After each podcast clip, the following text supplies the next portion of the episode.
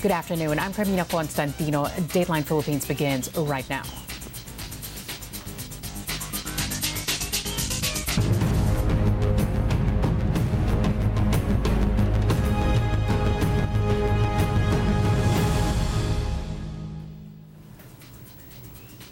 Democratic presidential candidate Joe Biden closer to the 270 electoral votes needed to win the White House. Biden reclaimed Michigan and Wisconsin, two out of the three states in the so called blue wall that voted for President Donald Trump back in 2016. Those pivotal victories gave Biden 243 electoral college votes ahead of Trump's 213.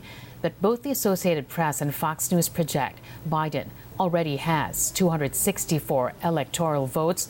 That's one battleground state away from clinching the presidency. Now, all eyes are on other closely contested states, including Arizona and Georgia, that are still counting votes. So far, we've scanned 113,130 ballots. We've adjudicated 100, over 106,000. Those have been published on on the site. So those results are already posted. The only ballots that are adjudicated are if we have a ballot with a contest on it in which there's some uh, question as to what, how the computer reads it. So the, the vote review panel then determines voter intent. Um, we're trying to make sure that every ballot is counted, and we expect to be here. We're bringing in some more fresh people because we've had people here all day. We expect this to go probably until midnight or more. The Trump campaign has filed a lawsuit in Georgia to require Chatham County to segregate late arriving ballots to ensure they are not counted. Joe Biden expecting to win the White House race. The former vice president appeared on Wednesday with his running mate Kamala Harris in his hometown in Wilmington, Delaware. He told his supporters there it's clear his campaign is winning enough states to win the presidency. Every vote must be counted. No one's going to take our democracy away from us. Not now, not ever. America's come too far. America's fought too many battles. America's endured too much to ever let that happen. We, the people, will not be silenced. We, the people, will not be bullied. We, the people, will not surrender. My friends, I'm confident we'll emerge victorious. But this will not be my victory alone or our victory alone. It'll be a victory for the American people, for our democracy, for America.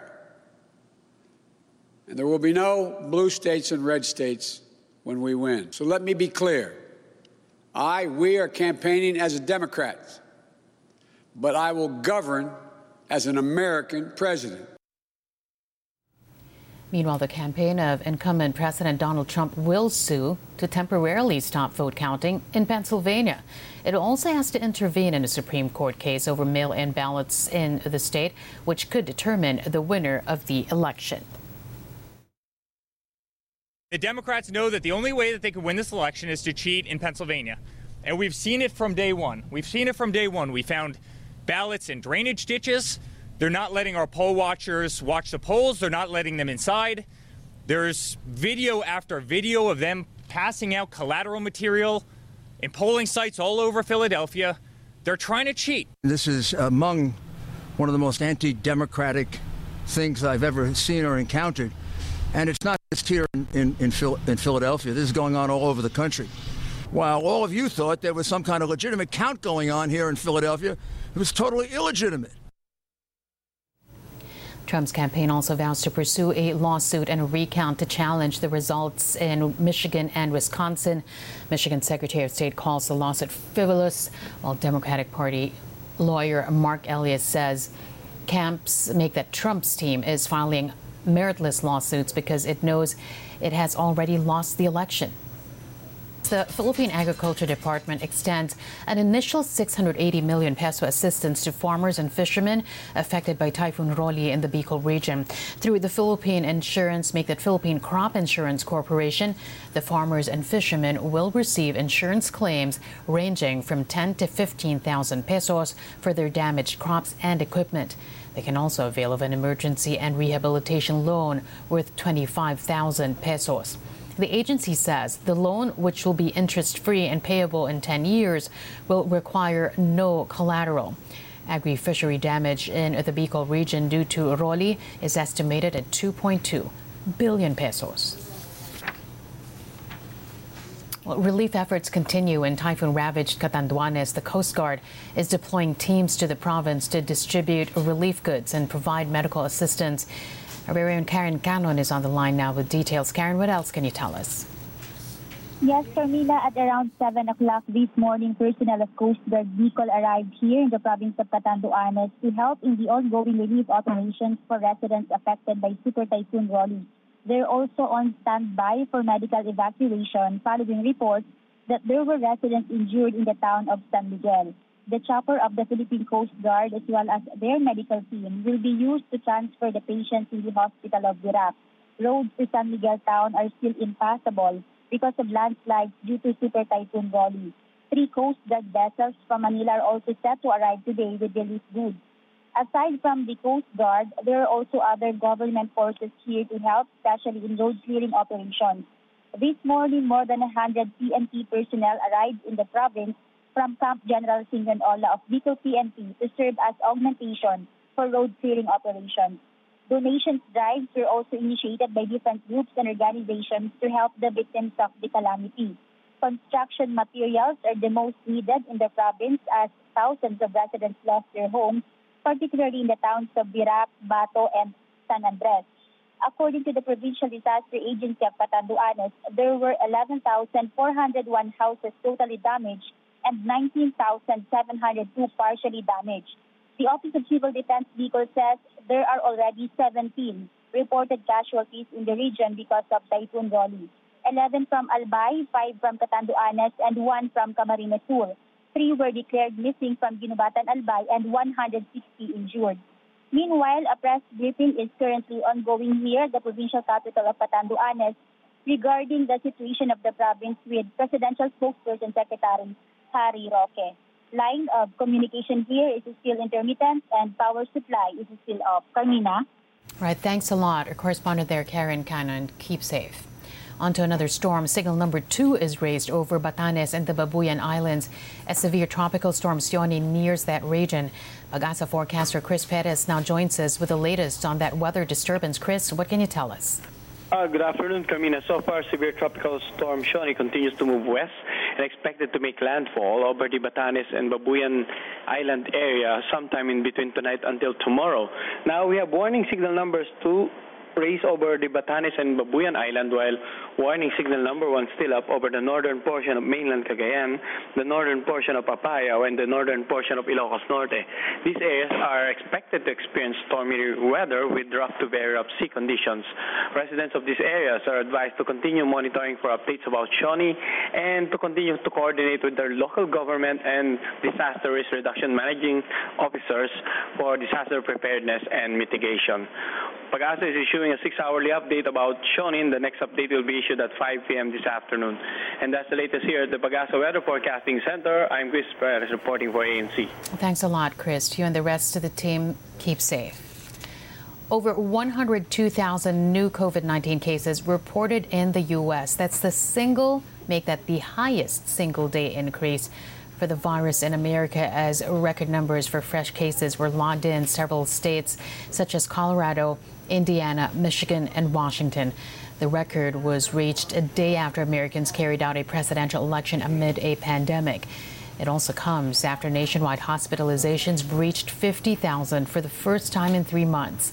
The U.S. leads the global COVID 19 tally with more than 9 million cases, including 233,000 deaths.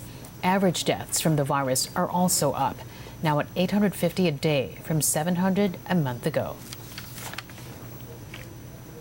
Here at home, the country reported 987 new COVID 19 cases on Wednesday.